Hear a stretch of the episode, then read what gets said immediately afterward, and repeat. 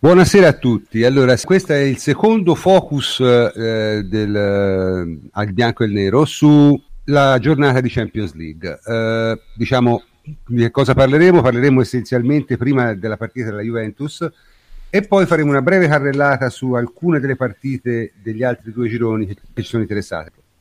Uh, sono con me al solito il plenipotenziario Antonio Corsa. Ciao Antonio. Ciao prof, ben trovati a tutti. Davide Terruzzi, ciao Davide.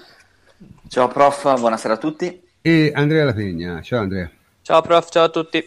Allora, diciamo, cominciamo subito dalla Juventus. Non è stata, chiaramente si sapeva tutti, il risultato era per certi versi abbastanza scontato, perlomeno per la Juve di quest'anno. Per la Juve di altri anni sarebbe stato più problematico probabilmente. Per la Juve di quest'anno il risultato pareva abbastanza scontato, tuttavia la partita qualche indicazione estremamente positiva secondo me l'ha data e eh, Andrea Pegna ha scritto um, l'analisi tattica su, su ateralbus.it e insomma gli chiederei un po' perché mi è sembrato abbastanza positivo in questa sua analisi tattica, al di là della pochezza dell'avversario, che comunque, intendiamoci, non è un avversario forte, ma è più forte della Cerevena Svezda, cioè non è la squadra più debole del quarto gruppo, eh, ce ne sono di peggio. Quindi, diciamo, è andata piuttosto bene, eh, Andrea.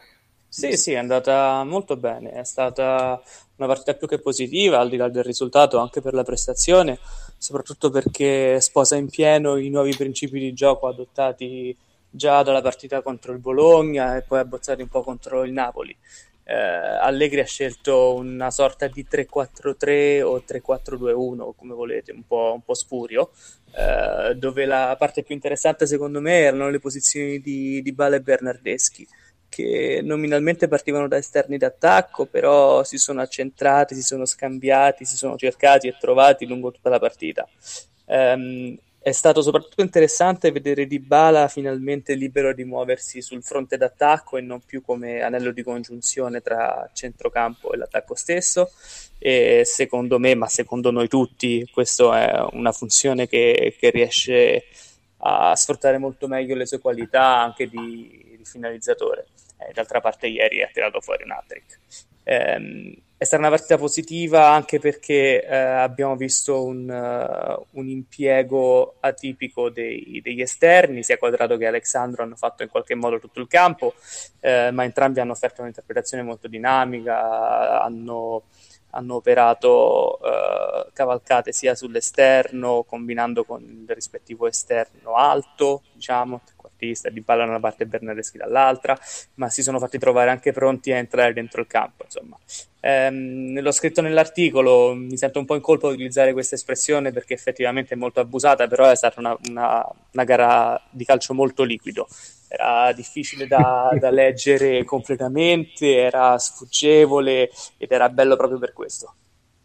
Ma dunque, a me personalmente l'impressione che ho avuto guardando la partita è stata, diciamo, l'assoluta scontatezza del risultato. Ripeto, questo va detto, la Juventus spesso e volentieri queste partite contro squadre deboli l'ha vinte, l'ha vinte di pura differenza di categoria, facendo una fatica immensa però a volte e giocando non troppo bene.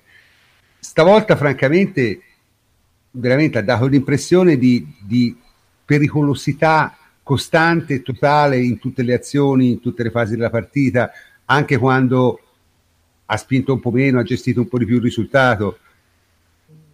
Francamente l'ho trovata una partita molto molto convincente da questo punto di vista, esattamente il tipo di partita una squadra come la Juve deve fare contro la squadra debole. Non c'è partita, insomma, no? No, è questo il, il, discorso è questo. Ti ricordi quando dicevamo, prof, che il, il miglioramento della Juventus, no? la crescita, eh, passava proprio dal vincere bene il girone, dal vincerlo facile, dal vincere bene le partite che si devono vincere bene. Eh, la Juventus sta dimostrando di essere in grado quest'anno di fare, di fare, esattamente questo. Tra l'altro, non è la prima partita, anche contro il Valencia eh, c'è stata un'altra grande dimostrazione di forza fuori casa con un uomo in meno, ma la Juventus l'ha portata a casa addirittura facile. Eh, quindi, quindi, bene, la, la crescita c'è, non, non vorrei. Eh, esagerare con, uh, con, i complimenti, con, no, però insomma quest'anno sembra che, sembra che la Juventus è così le, le differenze degli altri anni ci sono, cioè vanno evidenziate perché insomma sì, cioè. stiamo parlando di ottobre, normalmente in questo periodo noi dicevamo altre cose, eh. dicevamo vedremo a marzo, giocheremo meglio, eccetera, eccetera. No, ma probabilmente giocheremo meglio a marzo, però... però non si sente il bisogno di dirlo. Esatto, esatto. Non si sente il bisogno di accentuarlo. E, e, soprattutto ieri sera giocavamo senza Douglas Costa e, e Cristiano Ronaldo, insomma, che sono, credo, di gran lunga i due uomini più pericolosi che abbiamo da tutti i punti di vista, no? Quindi, sì, anche senza Cancelo, quindi era... Ah, pure senza Cancelo, sì. Cioè, sostanzialmente ieri c'era in campo un solo nuovo acquisto, cioè Bonucci. Eh, sì, poi c'ha, poi, Gian, sì, e poi dopo è entrato nel secondo tempo, ma negli 11 di partenza eh, c'era solo Bonucci. Ma eh, io l'anno scorso ero presente alla seconda partita del girone e giocammo in casa contro l'Olympiacos e fu una partita bruttina. Eh, l'inizio di quella, della scorsa Champions non fu facile, eh, che ci fu la sconfitta 3-0, quella con i greci era già una partita da vincere e abbiamo detto prima, di solito in questo periodo la Juventus ha qualche difficoltà e in questo momento invece non ha. No, abbiamo, ha fatto, perché... abbiamo, fatto, esordire Ken alla seconda, eh. giorn- alla seconda partita di, di, Champions, che è una cosa che a pensarci era, era impossibile. Perché, ok, eh, comunque contro gli svizzeri, la squadra più debole del girone, ma la seconda di Champions non si rischia neanche sul 3-0 di solito, a meno che non hai veramente quella, eh, quella convinzione nei, nei, nei, propri mezzi tale da permetterti di utilizzare non... le partite per far fare la mezz'oretta che sì. propedeutica alla prossima con l'Udinese, mettere Ken... Fa... Cioè... sì, sì, sì, eh, lo so. Eh, lo no, so. Eh ma direi di tutto, io non l'ho vista dal vivo, no? E quindi quando la vedi differita eh, non hai il pathos perché comunque sei il risultato e tutto. Eh, il secondo tempo è sembrato proprio un allenamento agonistico ma, e, e, lo hai fatto abbastanza bene, ma ti sei messo tu nelle condizioni di farlo. E la tranquillità, la serenità, la fiducia con la quale la Juventus gioca queste partite. Noi avevamo delle difficoltà anche emotive quando andavamo a giocare con squadre nettamente inferiori, ci appellavamo alla sfiga, Champions maledetta, tutte queste cose qua, tutte queste pippe ma, mentali. Ma non molto tempo fa, prima di Allegri. No, eh? infatti. Prima di Allegri. E invece le partite, se sei forte, giochi e vinci.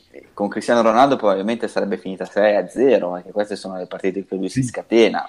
Perché insomma, è facile no? per lui.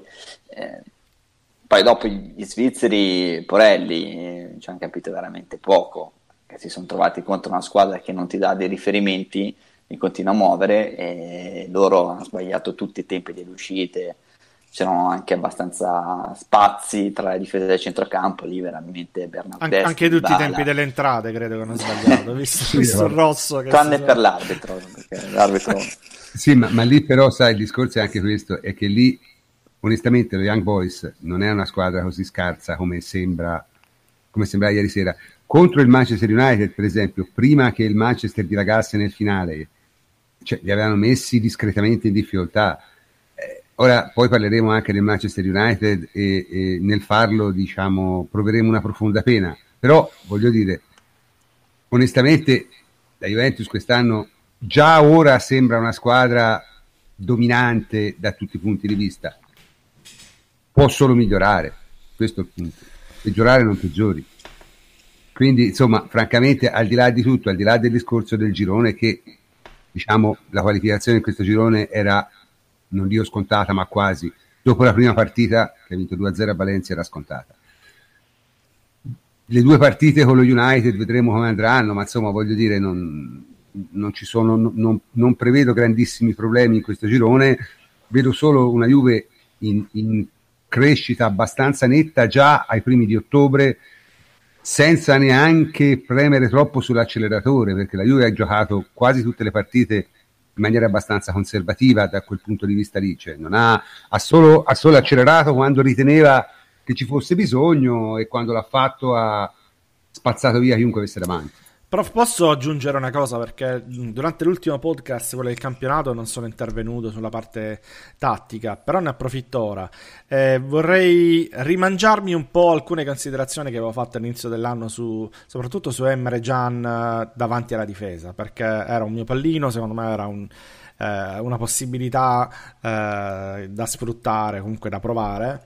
Però ti devo dire che all'esame del campo eh, mi sta convincendo invece sempre di più eh, Pjanic davanti alla difesa perché sta salendo di livello. Sta... Le ultime due o tre partite di Pjanic sono partite davvero uh, di, grande, di, grande, livello. Eh, ma soprattutto sto vedendo in, uh, in, in, questo, in, questo, ragazzone tedesco un box to box potenzialmente uno che ti può fare la differenza. Vedi la, la partita precedente, eh, quella contro il Napoli, l'inserimento che ha fatto quando riesce a correre senza palla fondamentale per il, per il gol, eh, credo dell'1-0. Allora, io se devo guardare al gusto mio personale davanti alla difesa preferisco sempre averci un, un Pirlo rispetto a un Van Bommel con, perché il gioco viene molto meglio da dietro e poi alla fine insomma quest'idea che l'uomo davanti alla difesa sia un uomo di interdizione anche questa è un po' una cosa vecchia insomma un po' una cosa che, che va passando ecco. Deve essere semmai un, un, un equilibratore di posizioni e comunque Pjanic al di là di tutto, se ha due giocatori dinamici accanto, ecco, questo è fondamentale. Eh, questo, ma soprattutto questo, cioè un giocatore che ti corre come Mercanti, che, ti, cam- che mm. ti taglia il campo, eccetera, è fondamentale. Beh, secondo me la soluzione è quella lì. Vi ricordate quando Conte giustamente sul mercato chiedeva praticamente solo giocatori eclettici in grado di fare più ruoli? Emre Can se lo sarebbe sposato secondo me. Sì, Emre può fare molte cose, sì. Perché fa tutto e fa tutto bene. Veramente. Se vogliamo, di... se vogliamo, prof, l'ultima cosa che potremmo dire, poi passiamo alle altre, eh, l'accennata, l'accennata in apertura Andrea è la posizione di Dybala. Dybala, ah, sì, che, Dybala liberato di nuovo, nuovamente da compiti di, eh, come, come dire, di costruzione del gioco, di liberato più avanti. Che poi intendiamoci, perché poi mi hanno fatto vedere in chat la hitmap della, della partita. Ovviamente, eh, Di Bala torna, eh, arretra eh, um, sulla tre quarti, va a prendersi il pallone, ma quello lo, lo fa, lo deve fare, deve continuare a farlo. Gli serve per tanti motivi, gli serve per togliersi il difensore di dosso, per non subire sempre falli perché altrimenti lo, lo massacrano. Eh, gli serve per anche per rifiatare se vogliamo.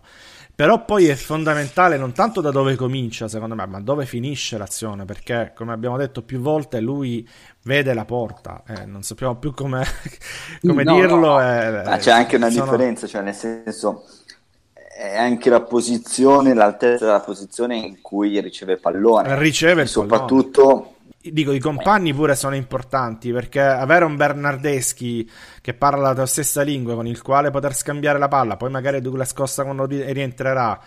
Questi, questi, giocatori che riescono a scambiare con lui e permettergli anche di ricevere poi il pallone eh, al limite dell'area o dentro l'area diventa fondamentale. Sono perfettamente d'accordo, anche se per me il futuro della Juve è, è un futuro in cui non ci saranno ruoli fissi. Eh, ma è questo, cioè, più, più, che ruoli esatto. e posizioni. Posizioni, esatto. sì. Posizioni. Cioè, è proprio l'interscambio di posizioni e tutto. Cioè, è complicato giocare semplice, ma è essenziale, è fondamentale. E la differenza con l'anno scorso è proprio questo, cioè la Juventus adesso si conosce e, e gioca in maniera molto più semplice, con una buona esecuzione tecnica, velocità nei passaggi e soprattutto si smarca sono concetti, principi che vengono applicati e prevedono anche l'interscambio di posizioni, eh, sempre andando a esaltare quelle che sono le caratteristiche del giocatore, perché a Matuidi non gli andrai mai a chiedere di fare delle giocate, dei cambi di campo di 35 metri, però gli inserimenti verticali quello lo chiedi e lo ottieni perché lui in questo è maestro per dire e avere giocatori intelligenti che sono in grado di giocare bene a calcio è fondamentale, cioè Di Bale e Bernardeschi sono due che sanno muoversi e come diceva Andrea si muovono anche in maniera complementare e questo fa, fa la Andrea, par- Andrea parlaci no. del terzo gol Ecco, bravissimo. Eh, mi ha dato lo spunto Davide parlando di connessioni tecniche, quelle che sono tanto care ad Allegri. Io volevo rimarcare una differenza tra eh, quando la Juventus gioca uno o due tocchi di prima con i triangoli in mezzo al campo e quando lo fa invece una squadra allenata da un allenatore un po' più schematico eh, come Sarri ma anche come lo stesso Guardiola. Eh, il, il, terzo gol di, di Dybala, quello con l'azione bellissima giffata da tutti, ehm, 12 mi è, saltato, mi è saltato agli occhi perché non sono uh, passaggi e movimenti precostituiti richiesti dall'allenatore. Quelli sono i giocatori che si sono trovati in quella situazione, conoscendosi, sanno che potevano dare la palla in un certo modo al compagno e allo stesso identico modo sanno che l'avrebbero potuta ricevere andando ad occupare una certa posizione. Quella è una cosa che si acquisisce col tempo in allenamento non, niente di tutto quello era stato previsto, probabilmente niente era stato costruito in allenamento, eppure l'esecuzione era altrettanto perfetta. Eh, tu vai a vedere anche il secondo gol, come arriva, come viene liberato Matuidi. Matuidi riceve la, la palla dalla posizione di trequartista, sto proprio andando a rivedere adesso. Eh, Matuidi fa un controllo del pressing, fa un controllo orientato, ma lui questi controlli è migliorato, ma riesce a farli. Il suo problema sono proprio i controlli in... Eh... Esatto, sulle palle, fu- sulle palle vivaci, lì sì, schizza lì, via lì. la palla volentieri. Invece qua è migliorato. Un po' gli sto a inseguire la Inzaghi, insomma. Eh. Però come uscita dal pressing, okay, che cioè, i Svizzeri hanno provato a farlo, c'era di balla libera e tutto, cioè, ma proprio è il fatto che è una squadra che si conosce, si scambia le posizioni e si diverte giocando. Bonucci. Poi dopo si può spegnere tutto. Bonucci, Bonucci, Bonucci ah. Due parole pure su, su, Bonucci, visto che insomma è stato parecchio criticato. Ma noi lo diciamo stesso: ma Bonucci dovete prendere il pacchetto di Bonucci, non soltanto il singolo errore, la singola disattenzione. Ragazzi, poi a me mi fa dire quella cosa: succede se quel passaggio ha sbagliato di 30 centimetri, se li esce, va in porta con quel passaggio lì. Cioè, quello col Napoli, eh sì. sì. Il calcio va guardato. Cioè, se, ah sì, perché se, lì c'era la giocata a muro di Dybala eh, e poi dopo aprivi tutto il campo. C'erano un paio di giocatori sulla sinistra, sì, è vero. Cioè, c'è due giocatori aperti a sinistra, li va in porta con quella giocata. Cioè, è troppo facile se no, cioè, fare il passaggio lu- lungo la linea e poi chiude. Sì, c'era il passaggio a Betancourt, ma si sarebbe trovato chiuso da, da, tre giocatori del Napoli e la palla l'avresti comunque persa. Cioè, lui ha rischiato di fare una cosa probabilmente più produttiva per la squadra, ha sbagliato. Certo. Beh è, è sempre il solito concetto, cioè, eh, almeno per me quando sono in panchina quello che cerco anche di insegnare, è molto più grave l'errore concettuale che l'errore tecnico. Cioè, se lì avesse fatto una cazzata perché ha, mm, ha voluto fare qualcosa che è inesistente, allora sarebbe da, da prendere Bonucci, ma lì cerca la giocata anche giusta, forse un po' più rischiosa, ma era quella da fare. E averla pensata comunque è, mh, mm, è la dimostrazione di avere un, un, ulteriore regista, come si diceva ai tempi, ma di uno che ragiona quando è in campo e che è anche molto intelligente. Ok, bene, direi sulla partita della Juve abbiamo parlato anche abbastanza, onestamente non c'era tantissimo da dire, la partita molto a senso unico. Per quello che riguarda la giornata intera di, di Champions League, ma, dunque, diciamo, non ci sono stati risultati a sorpresa diciamo, continua la caduta verticale del Monaco, eh, mi dispiace per Antonio, però quest'anno il Monaco non, non, non tiene molto bene. Eh, no, no, quest'anno sta pagando soprattutto la difesa, cosa che è riuscita a mascherare bene negli anni passati, ma insomma ora si vede che è proprio indecente, non ce la fa proprio. Poi i giovani, quelli a volte si azzeccano, a volte no, eh, è normale, però insomma se ti manca proprio l'ossatura, la difesa Beh, eh, diciamo, la, la, l'altra sorpresa, secondo me, perlomeno c'era, c'era Raggi, eh? ancora Raggi. Raggi. Eh, eh, l'altra sorpresa, quella che almeno vedo come, molto come sorpresa, è la vittoria del Napoli stasera, francamente, che ho trovato sorprendente. Eh beh, mm, non peraltro perché, diciamo, io l'ho vista tutta la partita e francamente il Liverpool mh, mh, mi dà un po' l'impressione che noi stiamo un po' sopravvalutando queste squadre inglesi, perché francamente, insomma, visti anche i risultati, non... Io, Manchester City sta giochicchiando, ieri ha vinto abbastanza, diciamo, in fondo una partita un po' sì, con una squadra veramente modesta, perché l'Offenheim è una squadra che vale forse, forse il Sassuolo, ma mh, mm, non molto di più. Eh, la, la, il Tottenham ha fatto ridere due partite di fila, sia degli infortunati, ma insomma ragazzi, non puoi perdere con l'Inter e poi perdere 4-2 in casa al Barcellona. Non, non hai giustificazione. Ma, ma, soprattto con l'Inter, dove eri eh, in vantaggio a due minuti dalla fine. Vabbè, Tottenham è una squadra veramente sfilacciata in questo momento. Batterie per Messi. Cioè, cioè. Messi ha fatto Sì, ma comunque il capolavoro secondo me l'ha fatto il Liverpool. Eh? Cioè, quando io dico a volte che Klopp, insomma, sì, bravo, simpatico, fotogenico, ehm, probabilmente se ci vai a cena è una persona molto intelligente, ti fa piacere parlare con lui più che con altri, però insomma qualche, qualche cioè ragazzi non è possibile che sia bastato mettere un centrale in più, cioè marcare a uomo i tre attaccanti sono andati in confusione totale è una cosa, cioè veramente, non è così. Eh, sì. io, io, la partita l'ho vista e secondo me ti nuoto contro e dico che secondo me è stato più Ancelotti che l'ha vinta che non Klopp che l'ha persa. E mi, ah, no, e, Ancelotti l'ha vinta nel senso, eh? nel, nel senso che ha messo in campo una squadra che gli ha incartato la partita, ma, ma, ma la differenza tra Liverpool e Napoli è enorme, non te la devi far incartare.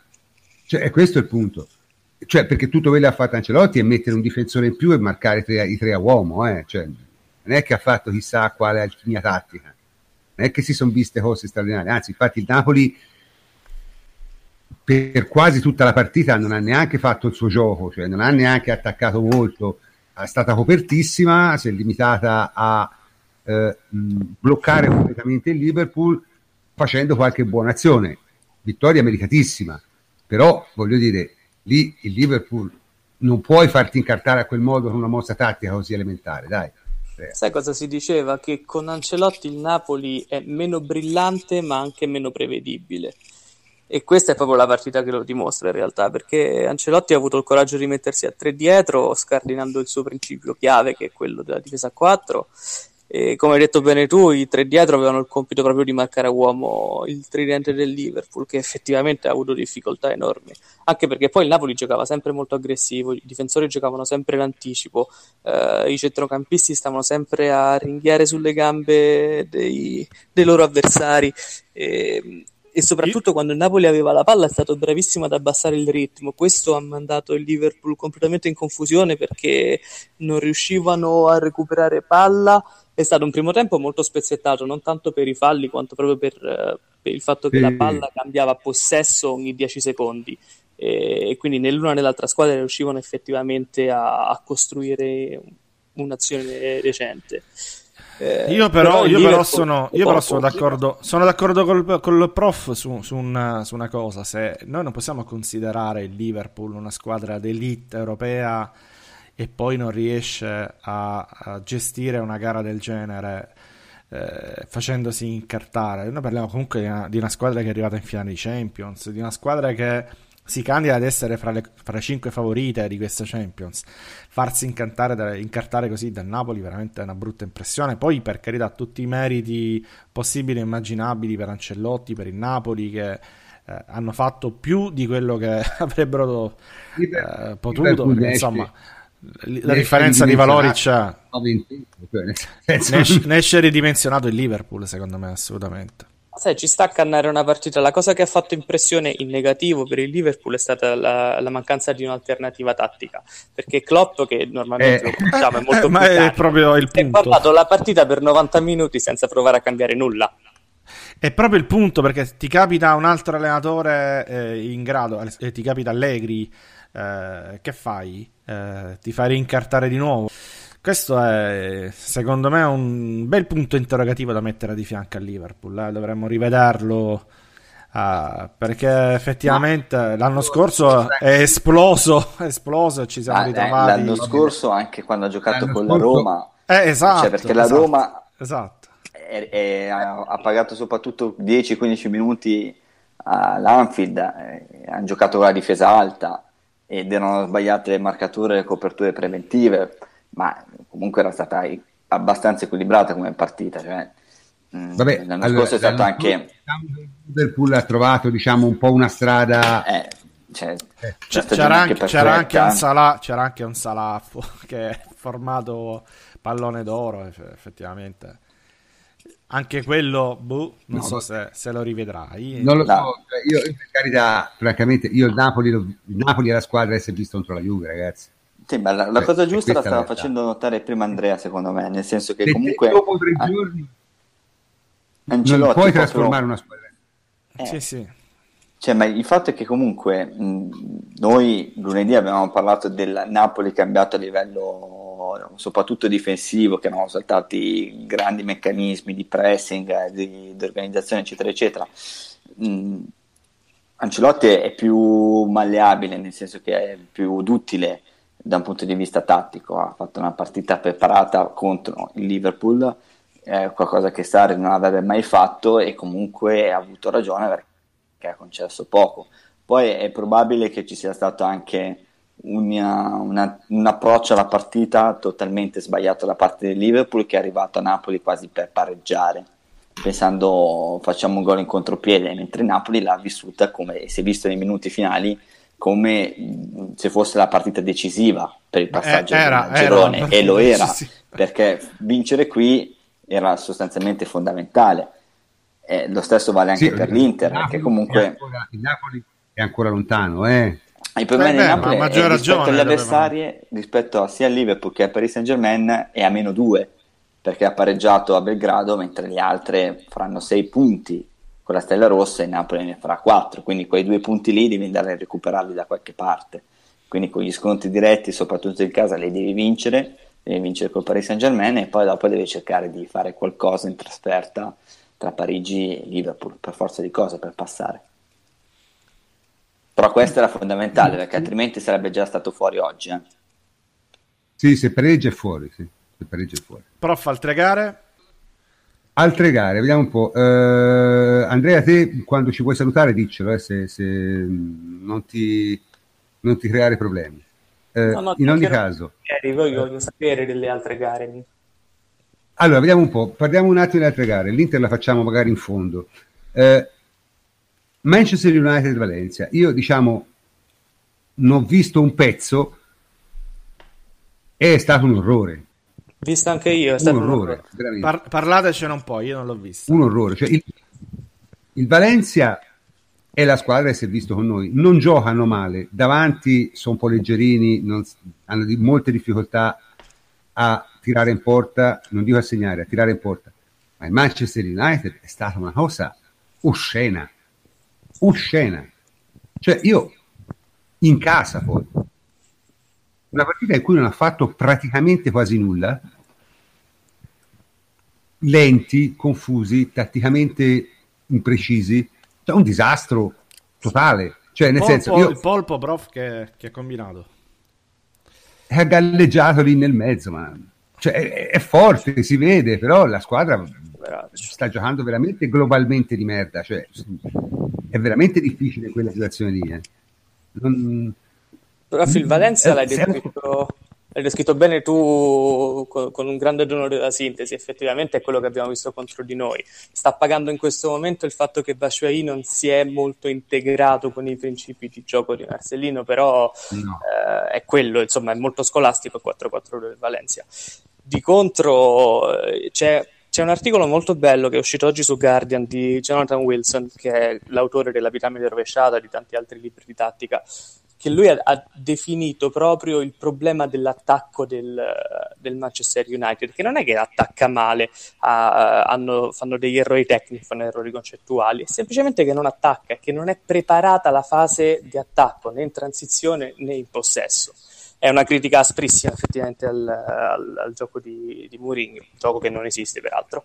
Ehm, e l'impressione che ha dato è stata proprio quella di completamente in confusione, senza sapere che fare.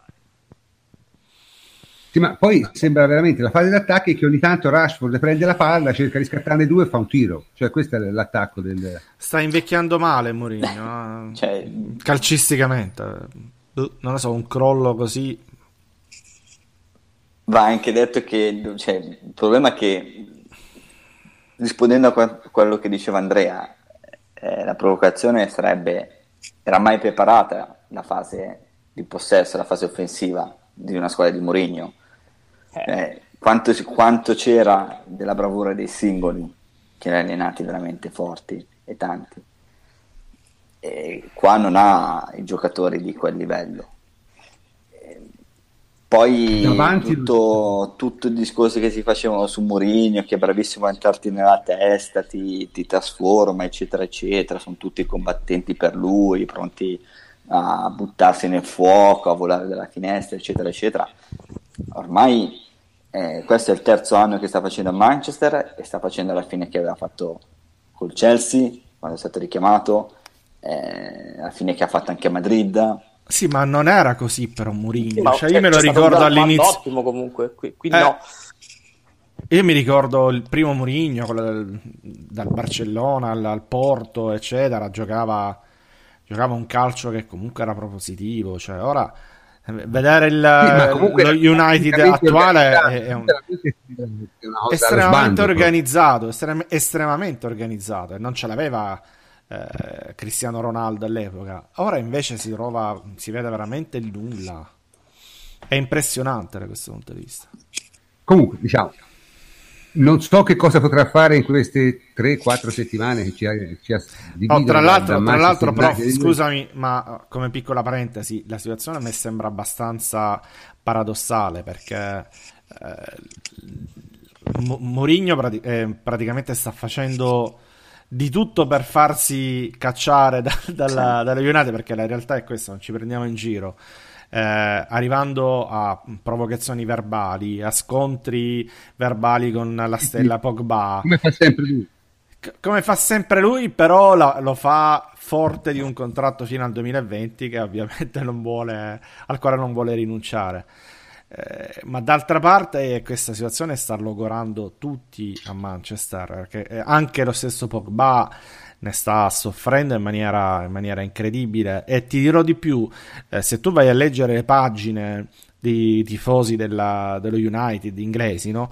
Mm, non è che siano tutti con Pogba e contro Mourinho.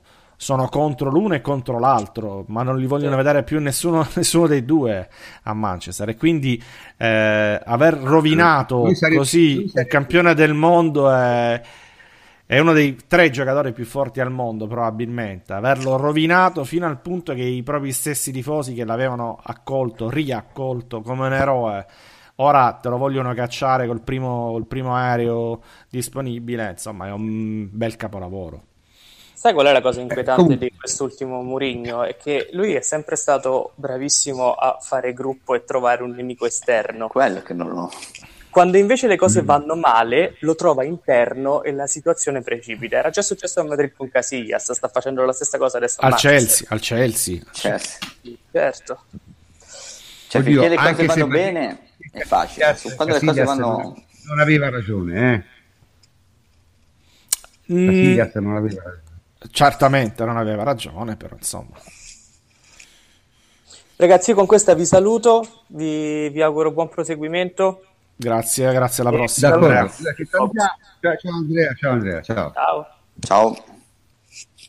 Sì, allora dunque diciamo la partita invece che è stata molto bella, molto divertente, che io ho guardato diciamo alternativamente al, al um, Manchester Valencia è Bayern eh, Ajax. Mhm. Devo dire che al di là di tutto è l'Ajax migliore da, dal 96 forse?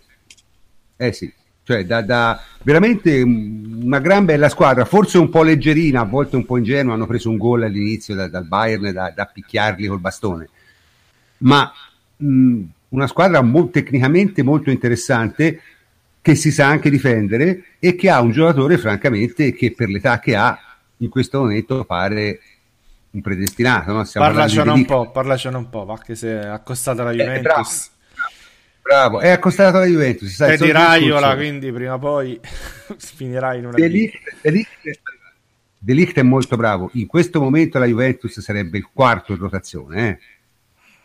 chiariamo, perché insomma, quarto, quinto.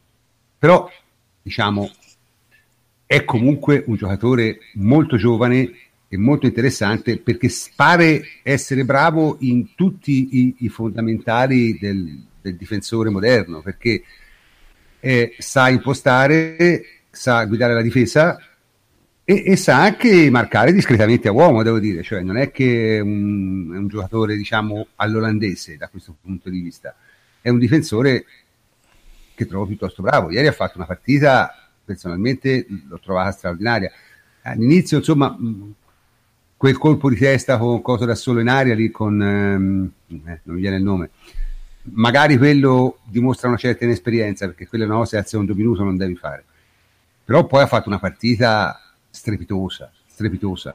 E il Bayern, devo dire, non ha giocato neanche male, cioè non era un Bayern sottotono, è semplicemente questi, io l'avevo già visti giocare nei preliminari, sono veramente una squadra forte, sono molto più forte nella loro classifica e secondo me si candidano ad essere la sorpresa di questa, di questa Champions League. Voi l'avete vista la partita?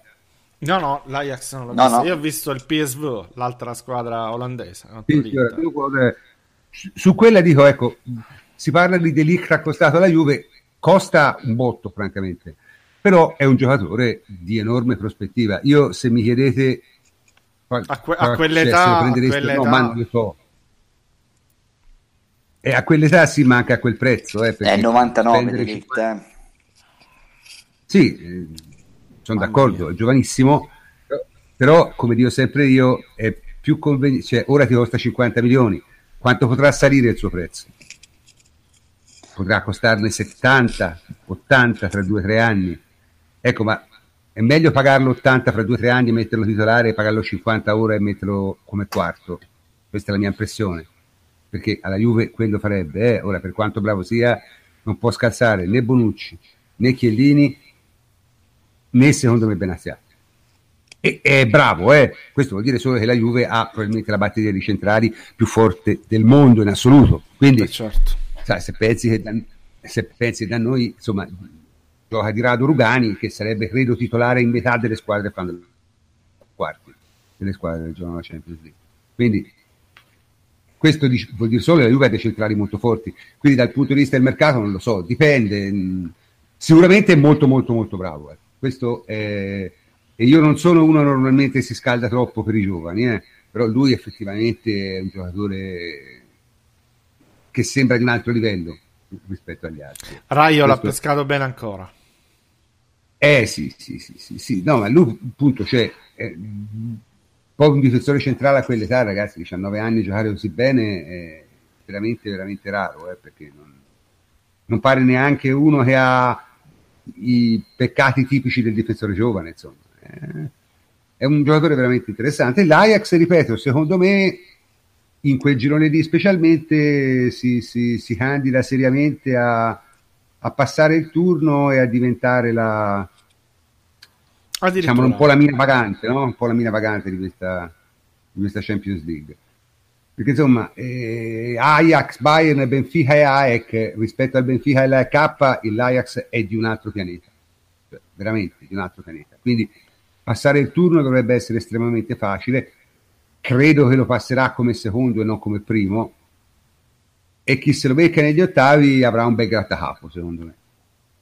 Chi se lo becca negli ottavi si dovrà grattare la testa abbastanza perché è una squadra non facile. È battibile eh, perché poi alla fine comunque peccati di gioventù li fanno però è una squadra veramente eh, rognosa e tosta questa è la, la mia impressione dell'Ajax ma l'avevo già visto nei preliminari quest'anno non era il solito Ajax un po' troppo olandese. Quest'anno era una squadra vera.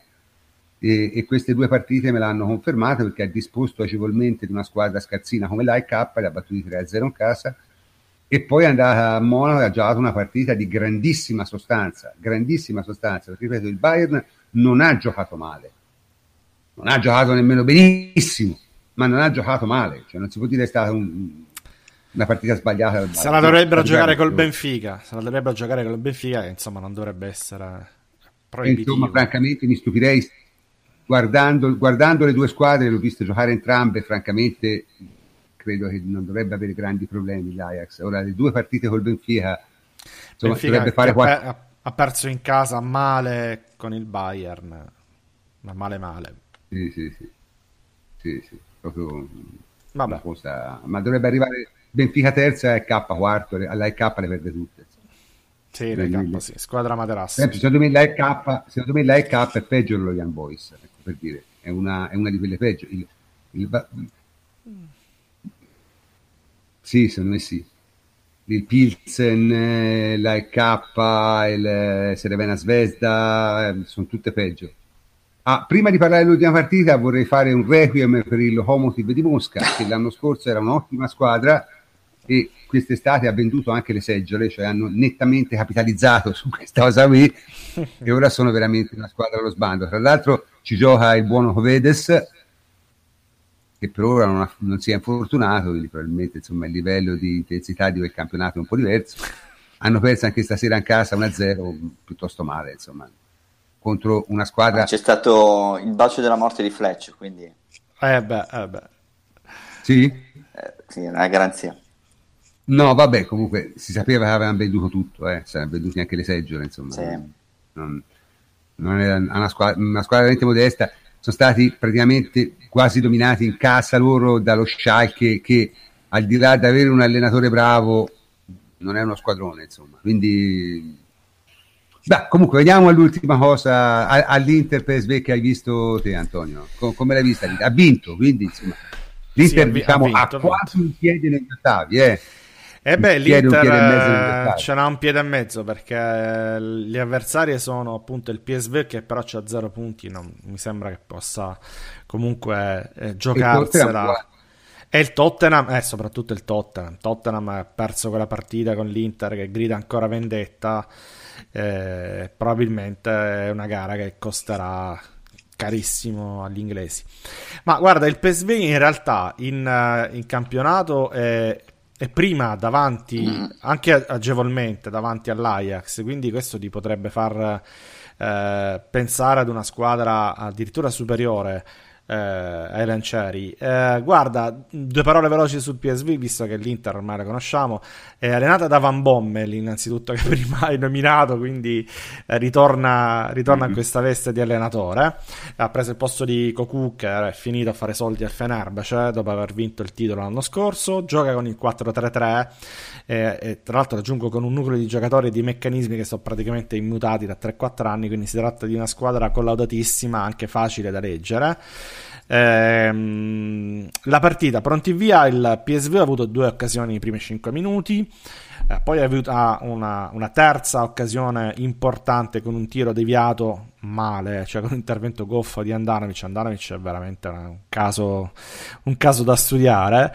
Ehm, Dopodiché, cioè, al, intorno al 25 l'Inter ha avuto la prima grande vera occasione della partita con Vesino, eh, che però ha tirato a botta sicura alta, alto e sul capovolgimento di fronte all'azione successiva, ovviamente, questa è una regola non scritta del calcio, gol del PSV con un tiro da fuori che stavolta è imparabile di Pablo Rosario. Guarda, dopo l'1-0 l'Inter un pochettino si è svegliata, in realtà ha tirato tantissimo in questa partita perché il PSV eh, ha evitato completamente di, eh, di, fare pressing, teneva una squadra al- lunghissima, sembrava una partita di Premier, ma quella proprio dove si corre da una parte poi dall'altra, spazi immensi. Ovviamente questo ha favorito l'Inter che se deve fare una partita del genere avendo il, il pallone e non avendo neanche il pressing avversario eh, eh, qualcosa riesce a creare. Eh, ha creato un paio di, testa di, di, colpi di testa di Cardi, un tiro da fuori di Nangolan e poi diciamo il, un, uno dei fatti della partita, un po' di culo ce l'ha avuto, al quarantesimo Andanovic con un'uscita senza senso, andatelo a rivedere veramente, è, è un folle questo, questo portiere, è, è uscito fuori aria, eh, l'ha presa con la mano, ma completamente senza senso. Eh, gli è toccato un giallo. Io sono, mi sono andato a informare comunque un giallo che ci poteva anche stare livello regolamentare, azione potenzialmente pericolosa e non chiara occasione da gol. Anche per la posizione in cui era troppo defilato, per il numero di difensori, eccetera. Però insomma ha rischiato tantissimo in questa uscita senza senso. E poi il gol dell'1-1 è nato con un'azione di fuorigioco invece. Tiro, classico tiro da fuori di Nainggolan gioco VAR, eh, fuorigioco da VAR, eh, cioè fuorigioco molto difficile da prendere. Sì, molto difficile. Dai. Per ora col VAR eh, la regola è che il VAR interviene sempre, cioè o per un centimetro, o per 7, o per 18, deve dire se è fuorigioco o no non c'è più il dubbio di incertezza che c'era fino all'anno scorso sì. e quindi l'avrebbero tranquillamente segnalato e visto. E fuori gioco tra l'altro non sul, sul gol di Nengolan ma su, eh, sul tiro precedente sì, di, di Cardi, su una respinta del Comunque. portiere su un tiro di Asamoah. Dopodiché, dopo l'1-1 c'è stata comunque, diciamo, una, eh, partita messa in discesa per l'Inter, ha continuato ad attaccare, attaccare, il PSV cercava di abbassarsi e agire soprattutto in contropiede, al sessantesimo è venuto il gol del 2-1 su un disastro del portiere, non grandi portieri questa sera, eh, portiere che è uscito a valanga, ha battuto un suo compagno e praticamente Icardi si è ritrovato libero, senza, senza difensore e senza portiere, ha, ha segnato a porta vuota. Eh, L'ultima cosa da segnalare all'ottantesimo, è perché poi il calcio è anche questo, un miracolo assoluto di Andanovic su una rovesciata di Malen e ha salvato il risultato e l'Inter l'ha portata a casa così. Diciamo che ci può stare, no, comunque, il risultato è che ci può stare, dai. Diciamo l'Inter ha un piede e mezzo negli ottavi, però insomma comunque ha ancora le due partite col Barcellona e il ritorno col Tottenham a, a, a Londra. Ora, sì, però insomma, quindi... no. quattro punti bastano, dai. No, vabbè, ma soprattutto quindi, l'Inter, l'Inter, è l'Inter, eh, l'Inter è l'Inter, è capace di perdere in casa col PSV. Eh. Sì, l'ultima, se, soprattutto se dovesse essere decisiva, potrebbe essere lo psicodramma. Eh. Però mai, mai, scommette, eh. mai, scommettere sull'Inter, mai, mai. Quattro punti da fare in casa, il pareggio con Barcellona che poi mentre arriva a giocarsela a Milano cazzeggiante perché... Sì, il Barcellona da... ce l'ha questo, ogni tanto regala qualcosa perché... E la vittoria in casa col PSV. Cioè, al massimo il Tottenham arriva a 9 punti. Ecco. Poi... Comunque, pare... sai, io dire, se l'Inter ci toglie di mezzo il Tottenham e il Napoli ci toglie di mezzo il Liverpool o il PSG, a noi ci fa un gran piacere. Eh. Oh, parentesi, Andiamo. il Barcellona che sembra la squadra da battere, eh. siamo a ottobre per carità, però insomma sembrano... No, sembrano i più forti quest'anno perché il, il, Real Madrid, ecco, non abbiamo parlato del, del Real Madrid, probabilmente la, la sorpresa ah, vera di giornata. Madrid, anche loro all'inizio anno hanno sempre i loro problemi e comunque ricordiamoci una cosa. Hai ragione, cioè, prof, ma, non non Ronaldo, ma non c'hanno Ronaldo. Sì, però ieri è stata proprio eh. una partita sfigatissima, cioè sì, di quelle sì, che puoi stare lì vent'anni e non ti entra mai. Eh, gli mancava Isco, gli, mancava, certo. gli mancavano 3-4 certo. giocatori importanti, questo sì. Del Barcellona, eh, sì, ritornando sulla prof, del Barcellona un giocatore veramente oggi mi ha colpito, vabbè, tolti Arthur, è veramente sì, molto sì. bravo. Ex gremio, se non sbaglio, no? Sì, mi sembra di sì. Eh sì, non è male. Uno di questi brasiliani forti che si va, loro ogni tanto si vanno a prendere, non si capisce come. Eh? No. Però vabbè, comunque, ogni, insomma... Ogni, ta- ogni, tanto finiscono pure sotto inchiesta, vabbè. Andiamo avanti. Sì, sì. La, la squadra, diciamo, allora, comunque, parliamoci chiaro, nel senso, è ancora molto molto presto, poi tanto è inutile fare tutti questi discorsi perché poi alla fine nel girone conta passare e a marzo, febbraio-marzo è tutta un'altra storia perché non si sa veramente come arrivano le squadre a febbraio-marzo tranne alcune che diciamo sono abbastanza ma per dire il Borussia Dortmund no? che, che, passerà sicuramente. Come sta a marzo? Può essere in piena forma e ne può avere mezzi fuori per infortunio? Non, non lo puoi sapere. Cioè il, il Napoli come arriverà se passa eh, ci sono troppe incertezze, insomma, secondo me diciamo, le squadre che sicuramente arriveranno bene sono il Barcellona, il Bayern, probabilmente il Manchester City, anche se devo dire le due partite che ha fatto non sono state entusiasmanti, perché ho visto un pezzo anche di quella di ieri, francamente, insomma, non granché, ecco, non granché quest'anno il City. Eh, vabbè, vediamo, insomma, ancora è molto molto presto, noi siamo però molto contenti, diciamo, per ora di come sta facendo la Juve, quindi il resto ci soddisfa abbastanza. Ripeto, vediamo, insomma, vediamo, vediamo come si mette. Certo, dovessero passare Inter e Napoli sarebbe una sorpresa grossa, io la considererei una sorpresa grossa. Già se ne passasse una delle due sarebbe una sorpresa grossa. Figurati se passano tutte e due con gironi che c'erano. D'altronde però è solo un vantaggio per noi, secondo me perché ti eliminano delle squadre che sono potenzialmente molto più forti di loro, perché io tra il Napoli e il Liverpool scelgo di trovare il Napoli tutta la vita, eh, se lo devo trovare. Bene, eh, diciamo che per stasera questo focus molto rapido si può chiudere, abbiamo parlato forse più delle altre che della Juventus, ma era ovvio perché la Juventus ha vinto una partita assolutamente scontata. E della Juventus e riparleremo saluto, lunedì, lunedì, prof. Lunedì in diretta, quindi comincio a salutare il plenipotenziario Antonio Corsa, ciao Antonio. Ciao prof, alla prossima. E Davide Ferruzzi, ciao Davide. Ciao prof, a lunedì. E io, come sempre, vi saluto, sono il professor Canto, ci sentiamo lunedì.